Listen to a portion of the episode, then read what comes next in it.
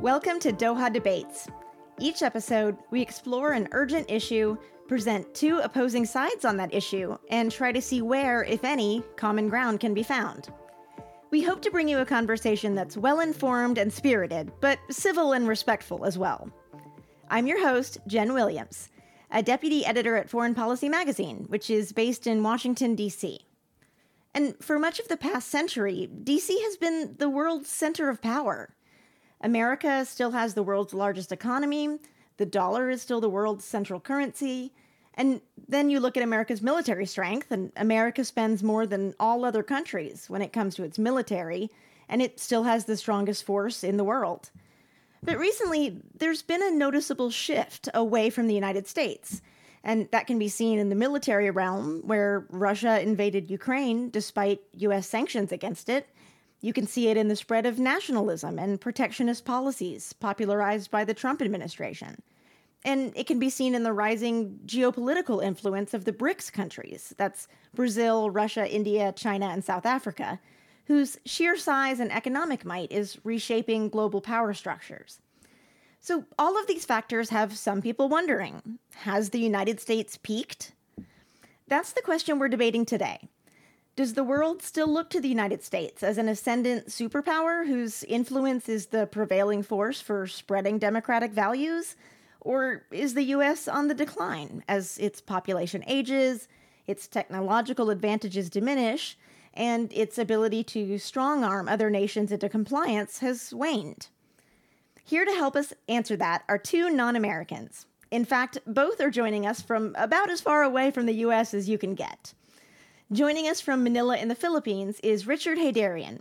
He's a senior lecturer at the University of the Philippines Asian Center, and he's written extensively on U.S. influence in the world, including in his book, The Indo Pacific Trump, China, and the New Struggle for Global Mastery.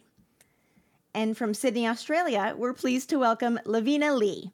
She's a senior lecturer in the Department of Security Studies in Criminology at Macquarie University and is the author of the book U.S. Hegemony and International Legitimacy. Welcome to you both. Later on in the program, we're going to hear from some of our global listeners who've been tuning in and want to share their comments on the debate. But first, let's get our two debaters' positions staked out. We'll start with Lavina. Lavina, you believe that the United States has not yet peaked, so why not? Thanks for having me on the show. It's a real pleasure. Now, this question I think has come up because China is rising, which leads many people to assume that America is in decline. In the broadest macro sense, America's GDP has remained virtually the same since 2010 at around 23 to 25% of global GDP. But the discussion today isn't just about GDP, it's about America's strengths relative to its rivals. And on this basis, I argue that US strengths are better than those of its rivals, including China. And these are a favorable demography with a population that continues to grow until the mid century, a modest rise in working age people, and a fertility rate that is still more enviable than its rivals. It remains consistently the world's top destination for foreign direct investment, is consistently ranked in the top five most innovative economies and dominates high quality intellectual property patents.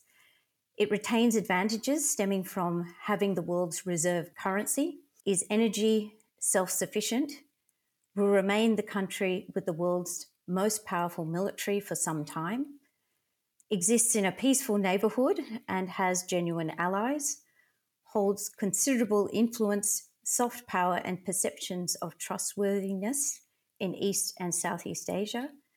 And in addition to all of these, is not sitting on its hands. It has embarked on a comprehensive policy of economic and technological competition with its main rival, China. And if you don't believe me, trust those who have the most to lose. Virtually every billionaire and hedge fund manager are placing the majority of their long term bets on US dollar assets. Great. Thank you, Lavina. And now, Richard, you disagree. You feel like America has reached the height of its power and influence and that it's all downhill from here. So, explain your position. Well, my, my position is quite nuanced. I mean, I also happen to believe that this is not going to be China's century. I think I, I agree with many people that perhaps China has also picked, but I do not believe that this will be America's second century. I mean, for almost a century, we have been accustomed to having America as the preeminent power and enjoying what, of course, scholars call hegemony, a kind of a full spectrum dominance that has defined much of our lives here. But I do believe that in relative terms, what we're experiencing is indeed a post American world in the making. I think the rest have finally risen. I think we're in an era of more multi alignment rather than choosing between the United States or China. We're seeing growing confidence and quest for strategic autonomy by more and more post colonial nations. And I think this century, the coming century, we could be the century of the middle powers. Essentially, countries who may not be superpowers like China or the United States, but they do have sufficient capabilities to make their mark on the international system. They have sufficient credibility to push for cooperation, and they can form what I call a coalition of unwilling, uh, even when they may have shared interests with the United States on many other issues. They can say no to both China and also to the United States. Great, thank you. So, speaking of China, Richard, we see China flexing its muscles in the South China Sea as it seeks to intimidate its neighbors like Taiwan, Vietnam. In your mind, does this show that China is no longer worried about the U.S. military presence in the area, or is it the opposite? Well, I, coming from the Philippines, although I've spent significant amount of time in other regions of the world, including the Middle East, uh, we can talk about that later on. My first book was actually on the Arab Spring, but going back to the Philippines, in fact, I think many Filipinos would want the Americans to remain as a predominant power, the hegemonic power for quite some time, because anti-China sentiments is very strong. And one leading reason is precisely what's happening in the South China Sea. And indeed, uh, I think this is where we see that America is extremely, extremely important but interestingly, the Philippines is also a very instructive case. Uh, let's not forget, just a year ago, we had a different president called Rodrigo Duterte. So you had actually the president of a leading US ally, in fact, the oldest uh, US ally in Asia, openly defying the United States, more than defying, actually. You know, he used, you know, very colorful language to put it mildly. And in many ways, he did not, you know, get you know, slapped even on the wrist, perhaps, right? Uh, in fact, the Philippines got even more military aid from the United States under Duterte. And in fact, the United States took the Philippines even more seriously under Duterte. I mean, just look at the lengths that both Trump and Biden went in order to win over the Philippines so that the Philippines doesn't cancel its visiting forces agreement with the United States. So, as a Filipino based in the Philippines, in perhaps the most pro American country and a country that really depends on America for its national defense. Even here, I saw how dramatically things have changed, especially on the psychological level. And that's why now, under Ferdinand Marcos Jr., right, you have a president who's much more comfortable with the United States, but he still speaks the Duterte language that we want to be more independent, that we need to strike our own balance in our foreign relations. 10, 20, 15 years ago, that was not the issue. 10, 20 years ago, it was more or less uh, assume that the United States is our unquestionable ally, and this is going to be the alignment that will define our foreign policy. That's no longer the case. The Philippines is now friendly with Vietnam, with India. It would have been friendlier with Russia if not for invasion of Ukraine and the sanctions, and even with countries like Iran, for instance. Uh, Marcos Jr. called Iran a non-traditional partner. So just the experience of my own country in the Philippines has shown me how things have dramatically changed. And Lavina, you're in Australia, so I imagine you have a, an interesting perspective as well there. Um, you know, we recently saw the the AUKUS agreement. That's an awkward acronym uh, for this trilateral security pact among Australia, the United Kingdom, and the U.S. Hence AUKUS. Um, under the agreement, the U.S. and the U.K. are, are meant to provide Australia um, and help them acquire nuclear powered submarines. So Australia, obviously, a longtime partner of the United States. What are your thoughts about you know, China versus US power, military fears in that region? I think what you can see, I mean, we're, we're talking about China now, or I'm going to bring China into it. I think one thing that, from an Australian perspective, I think is very clear is that President Xi has essentially stuffed up. it has, uh, he has, you know, broken with the previous leaders in China who really tried to allow for China's rise without the development of countervailing coalitions against China. And because of Xi's more aggressive and assertive behavior in the South China Sea, and more recently vis a vis Taiwan, I think what you can really see is that development of those countervailing coalitions. So you see Australia almost in a uh, pseudo alliance with Japan, and that would never have really accelerated in the way it has in the last few years without these fears about what China's intentions are in the South China Sea and the East China Sea, and now vis a vis Taiwan. Um, and you can see also Biden's industrial policies, the administration's ability to uh, get the European Union to come on board with um, tech export controls and investment controls. I think all of that is a signal that we are all worried about where China is headed, what the, the next five years even will hold and that is leading to countries, including the Philippines. And yes, I, I, t- I do I take it from Richard that it's not it's not um, entirely clear whether the Philippines will be with America in a in for example a Taiwan Straits crisis. Uh, but it's also clear that without China's increasing aggression against the Philippines in the South China Sea, we wouldn't have even had the kind of basing agreement that the Philippines has agreed to under Marcos. But yes, I think you should put that AUKUS agreement in that same category of Australia looking to its traditional allies, the United States and the United Kingdom, using those relationships with countries with high technology that Australia doesn't have, because we are feeling um, heightened threat perceptions from China in this region. So we are relying more on the United States. Okay, Richard, what do you think? Yeah. Um, on the, on the issue of AUKUS, for instance, the minilaterals, my interpretation is slightly different. I, I, I mean, I agree with uh, Lavina that Australia is leaning on its trusted allies, tried and trusted allies, this kind of a maritime democracies, to ensure that its interests are protected, including South Pacific. My argument, though, is that the minilaterals, this minilateral arrangements, are precisely the reflection of the growing flexibility and dynamism in the international system in a sense that the United States can no longer just corral nations and put up another NATO in another part of the world. It's just no longer in the position to do that. So you have more and more countries going for flexible, minilateral, issue specific, non hierarchical, non centralized cooperation with America. The Indians have it under the quadrilateral security dialogue, and they're absolutely clear we're not a US ally. We're not going to align with them on every single issue. Um, I want to talk about the Middle East. Um, you know, it's not just military influence like we've been talking about, it's also U.S. diplomatic influence as well, right? Um, and whether it's as strong or, you know, as it once was. And I think the Middle East is a really good place to kind of take a look at that. Um, you know, we had Iran and Saudi Arabia announcing their rapprochement in China, in Beijing. And, you know, recently we had China inserting itself into the Yemen Saudi peace talks.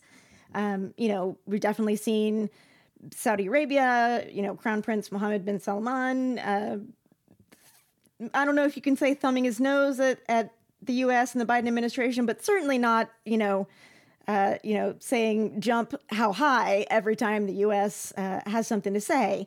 So, Lavina, do you think this is a sign of America's waning diplomatic strength? Um, look, from Australia's perspective, when we look at what's going on in the Middle East, I think it's definitely true to say that um, the United States, the level of influence that the United States has over the Middle East, has declined relatively. But that's, I think, also a function of some good fortune. Um, when when I mentioned the fact that America has energy self sufficiency, that's a distinct advantage that America has had over other countries, and that actually allows it to have less of a, a kind of dependency on what's going on in the Middle East and more flexibility. And it perhaps demonstrates that China is in the opposite position, that it is actually highly dependent on fossil fuel um, imports and so has a, a bigger stake in stability in the Middle East than the United States has had in the past. But I, I, wouldn't say that the United States is out of it. It still has very deep relationships and, and diplomatic clout in the Middle East if it chooses to exercise it. Okay, Richard, what do you think? Well, I, we see something has been happening. First, we saw with Turkey, right? Turkey did not want to help the United States during the invasion of Iraq Uh, and we see with Erdogan how he's trying to play his own game despite being a NATO member. But I think what's even more crucial is how Saudi Arabia, United Arab Emirates, this supposed very US dependent countries, I mean, probably 80% of their weapon systems and training come from the United States alone.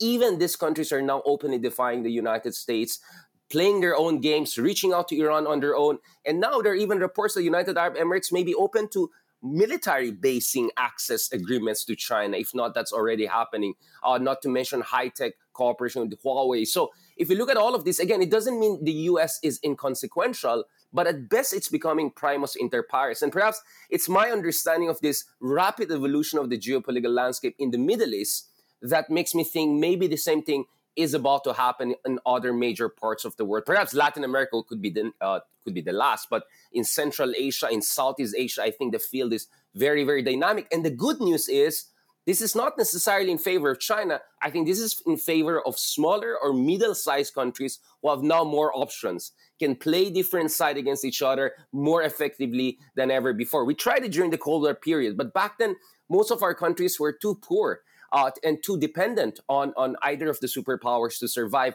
That's no longer the case. Iran, Turkey, Saudi Arabia, these are trillion dollar size economies. They have a lot of strategic autonomy. And my sense is Indonesia, Vietnam, and the Philippines are going to move in a similar direction. So that was always the comparative view that that that helped me to understand perhaps where the century is going. Great. Okay, I do want to move on uh, to talk about economics. So you know there's this term that the Biden administration has been trying to use and make happen, uh, which is Bidenomics, right? And this is, you know, the Biden administration's kind of economic approach that focuses on growing the middle class and having a less of a top down approach. It's had muted success here in the United States in terms of people rallying behind the phrase itself, but Lavina, you say that it's it's actually working abroad. Tell us why you think that Bidenomics is a sign of America's continued ascendancy. Okay, I'll qualify that. I think what I said at the top is that I think America is competing. So it recognizes that has got a, a strong competitor competitor in China, and that it is using its alliance relationships to actually re-engineer one its own industrial policy in the United States, which is a, a very unusual thing for America to actually have such an interventionist government in industrial policy, almost mimicking the kind of things that China has been doing for the last two decades. But I think what what it is able to do because of its continuing economic clout and its, I guess, alliances, uh, strong and deep alliances with the Euro- European Union and other G7 economies is that it is actually getting those countries to come on board with effectively quarantining high technology access from China. So we're, we're talking about the CHIPS Act, but we're also talking about other forms of industrial policy, export controls. I know now the European Union and the United States are talking about controls on investment into China in areas of high technology. So, it, in a sense, I think what we're seeing is a, is a turning point or a point in time where I'm not saying that Biden, Bidenomics is working yet. Um, I think it's too early to say. But 1.7 trillion dollars worth of intervention, subsidies, etc., in the US economy is actually going to redirect a lot of foreign investment into America in these areas of high technology. And it is actually giving America potentially the ability to compete in much a much stronger way with China going forward. Okay, and Richard, it's your turn. You can give us your take on Bidenomics, but also the world economy, right? So, you know, the dollar is still very much the world's leading currency. America has the capacity to acquire debt like no other nation. Do you think that, that this kind of unique economic standing, so much of the, the world economy is dependent on a stable dollar, uh, does that solidify America's economic standing in the world? What do you think? I think this part is really interesting. Um, I mean, for me, if you look at it, uh, we see a trend line from Trump to Biden, right? Uh, of course, there's a refinements here, better tactics, but protectionism, industrial policy, building America's capabilities first. That seems to be something common between Trump and Biden. And my sense is if we are going to have another Trump or another Biden, it's going to be the same. So this looks like something that is going to be more of a bipartisan issue for quite some time, and China obviously is a big factor in this. But for me, I agree that that may help America to rebuild its manufacturing base and perhaps even semiconductor industry, etc. All that's up for debate. But I do believe that's also where America is weak internationally, particularly in my region here in East Asia and Southeast Asia, on two levels. First of all, because of the bipartisan focus on industrial policy, essentially America first on an economic in an economic sense, Washington is no longer in a position to provide market access. Since the nixing of the Trans Pacific Partnership Agreement by President Trump, essentially nothing has been put on the table to replace it, right? And a lot of us are very skeptical America, any American president is in a position to do that. Both the Republican Party and the Democratic Party have gone in the more protectionist direction. We even saw that Obama was struggling to get uh, the kind of authority needed to push for TPP towards the end of his term. So we're very skeptical about that, and that's precisely why we're worried. If you look at the Indo-Pacific economic framework that the Biden administration proposed last year, to be honest, it's more sizzle than steak, right? To put it nicely, right? Uh, we're still waiting for what's exactly on the table. I mean, we had a huge book project here with other experts across the region, each country, etc. And much ado about nothing was more or less the common thing among a lot of us. And and we're we're so we're we're worried about the structural ability of American presidents to put forward even market access. The fact that the US could not even give us updates on the digital free trade, which is supposed to be an easier form of a free trade agreement or a pre-free trade agreement, even that no longer seems to be on the table. But the second issue here is that America is using more stick than carrots. I mean, the carrots I already mentioned, it's not much of a carrots out there yet, at least. But the stick is this tech sanctions that United States is imposing on China. Well, guess what? China is central to vertically integrated supply chains across the region.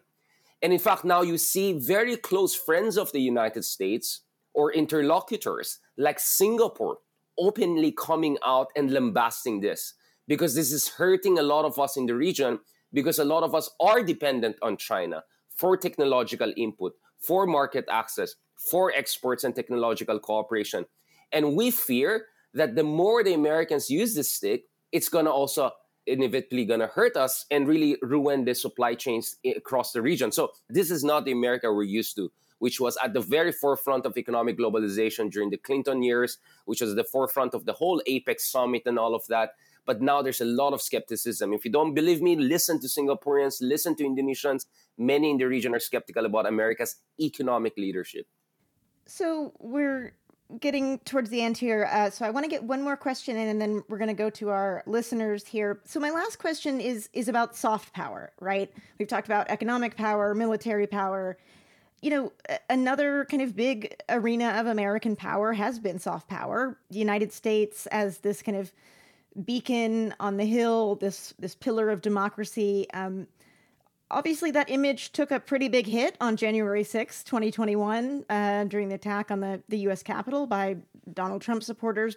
How much lasting damage do you think that has that has done? And you know, from both of your vantage points, have other countries started to look elsewhere to you know find good models of democracy or, or even non-democratic governance, perhaps like the, the Chinese model, for example.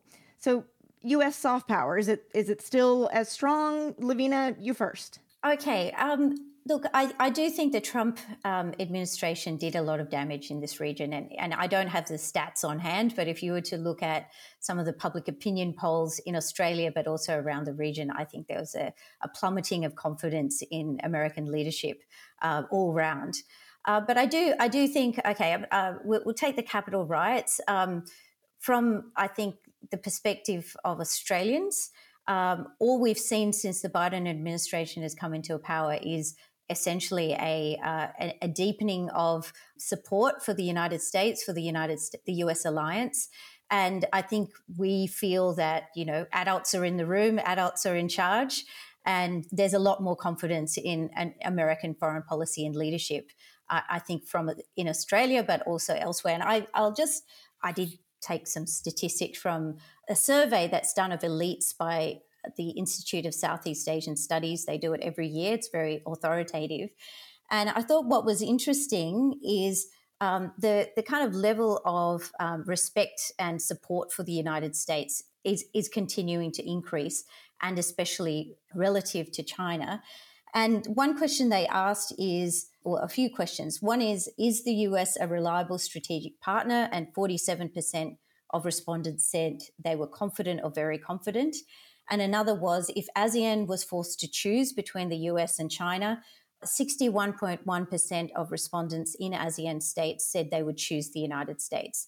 In terms of the capital rights, and here I'm just giving you an Australian perspective on that, it is true that we've seen declines in democracy. I think Freedom House does a survey uh, every year, makes a, a pronouncement, and I think for maybe the 14th year in the row, there's been a decline in democratic practices around the world. But from the opposite perspective, I think it actually shows you that when you have a liberal democracy with uh, relatively strong institutions, that the rule of law applies even to former presidents. And that is not the case in every country that we know of in our region or elsewhere, that it is quite extraordinary to see a former president indicted for various alleged uh, crimes uh, and and now being prosecuted, and that's that's quite an extraordinary thing, and does actually show you that in democracies, uh, no one's above the law, and that there is a separation of powers, and it is of benefit um, in terms of the strength of governance going forward. So I, I see that as a positive after after the rights that there has actually been a response. I will say it's rather extraordinary for us too in America to have a former president indicted. We don't do that every day either, but um, but I, I take your point. And and Richard, sort of the kind of flip side, I guess, of, of the American soft power dented argument, you know, I think about the American dream and, you know, the idea that anyone from any background can rise up and be successful in the United States as long as they work hard enough. Do you think people still believe that's a fundamental American value? Is that is that still an attractive kind of element of American soft power? What say you? Yeah, I mean, as far as the American uh, soft power is concerned, I mean, obviously Hollywood is getting good competition from Koreans, and I think when it comes to arraignment and jailing of former president, I think Koreans have quite a record to match. So I think fair, fair, enough. I've, I've, lost count of how many former South Koreans found themselves in jail. Uh, now, uh, you know, when it comes to American democracy, I mean, on one hand, as a Filipino, as a country, you know, coming from a country that was an American colony, you know, I mean, our, our joke is, well, America is more relate, relatable nowadays. And, and we appreciate the, the humility in the tone of American diplomacy nowadays, including when they criticize human rights situation in places like the Philippines, right? Uh, there are unfortunately many troubled democracies. But my sense here is that the fragility of the American political system uh, might be passing a certain threshold, which is going to make it very difficult for United States to authoritatively project itself as a kind of this kind of a you know a, you know a, a, country that can be a promoter of democracy, and and we're seeing that every time the United States criticizes any country, immediately there's a what about this you know kind of repost right? Whether this is from a country like india or from an authoritarian country full-fledged authoritarian country like china. And my fear here is that as political polarization in America actually intensifies, you're just giving easy materials to, to the rival powers and to skeptics uh, and to illiberal forces around the world. I mean, just look at the uh, the AI generated Republican Party apocalypse of you know if whether Biden is going to win once again. This is what's going to happen to America. I mean, this is an easy propaganda point uh, for for many other countries. So I mean, there's that excitement about America but whether it does carry also the kind of authoritative land of promise that it used to be, I, I just I just don't see that because I think uh, the whole uh, social movement direction, the woke movement in America has exposed the inequalities and the fragilities of American political system in ways that has not been the case during my parents' generation or my uncles and other family members who migrated to the United States. So that's also where I see America's weakness, in as much as I completely agree with Lavina that that at least that puts America a step ahead of, you know, Russian or Chinese models of governance. Every month, PassBlue produces an original podcast for our unscripted series on the Security Council rotating presidency. In February, we spoke with the ambassador of Guyana, for example. Unscripted brings you straight into the council chamber where the UN's most important work takes place. Each month, we speak to diplomats about their country's agenda in leading the council and their goals to achieving global peace and security. Unscripted is a podcast from PassBlue, a women led media site providing independent coverage of the UN. Search for Unscripted wherever you get podcasts, starting with SoundCloud. All right, great. So, during our debates, we welcome listeners from around the world and call on them to briefly share their views and to ask questions of our panel. First with us is Hamza Abdi Wahab. He's listening in from Mogadishu, Somalia. And Hamza has a question about U.S. military strength. So, Hamza, go right ahead.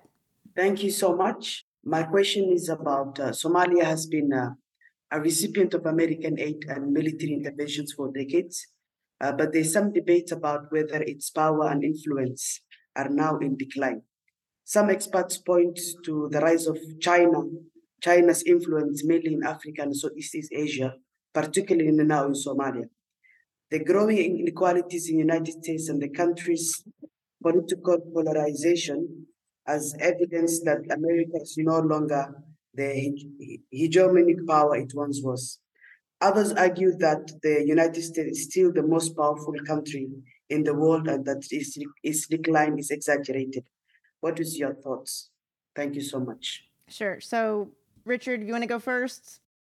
Yeah, I think fantastic question from from someone that I think has you know knows way more than all of us here in terms of the you know the edge of power when it comes to global competition. I think uh, the case of Somalia and the case of uh, Horn of Africa itself is essentially showing what I've been saying that you know this is not just US versus China. We see countries like Turkey, we see United Arab Emirates, more and more middle powers have been also exercising a lot of influence in that part of the world. And at the same time, we also see that yes, the United States is the most powerful military on earth, but military power is not achieving the kind of political ends that many would have expected. Military power is no longer as decisive as it used to be, and case in point is what happened in Afghanistan and also in many parts of the Middle East, whereby we saw that after years of American military intervention, we're nowhere close to the kind of strategic goals that America even sets for itself. So that will be my provisional answer. Okay, Lavina? I, I think what I, w- I would say is that uh, the demise of America is exaggerated. I still think that it will consistently remain at around the, the level it is now. Um, so we're really all assuming that America is in decline and, and China is on the rise. But I think there's a lot of indicators that China China itself has peaked and that it is dealing already with uh, demographic problems. Um, the, its level of growth is is kind of leveling out. It's no longer at that spectacular level. A lot of the internal contradictions in its political economy that have arisen because of the Chinese Communist Party's intervention in the economy.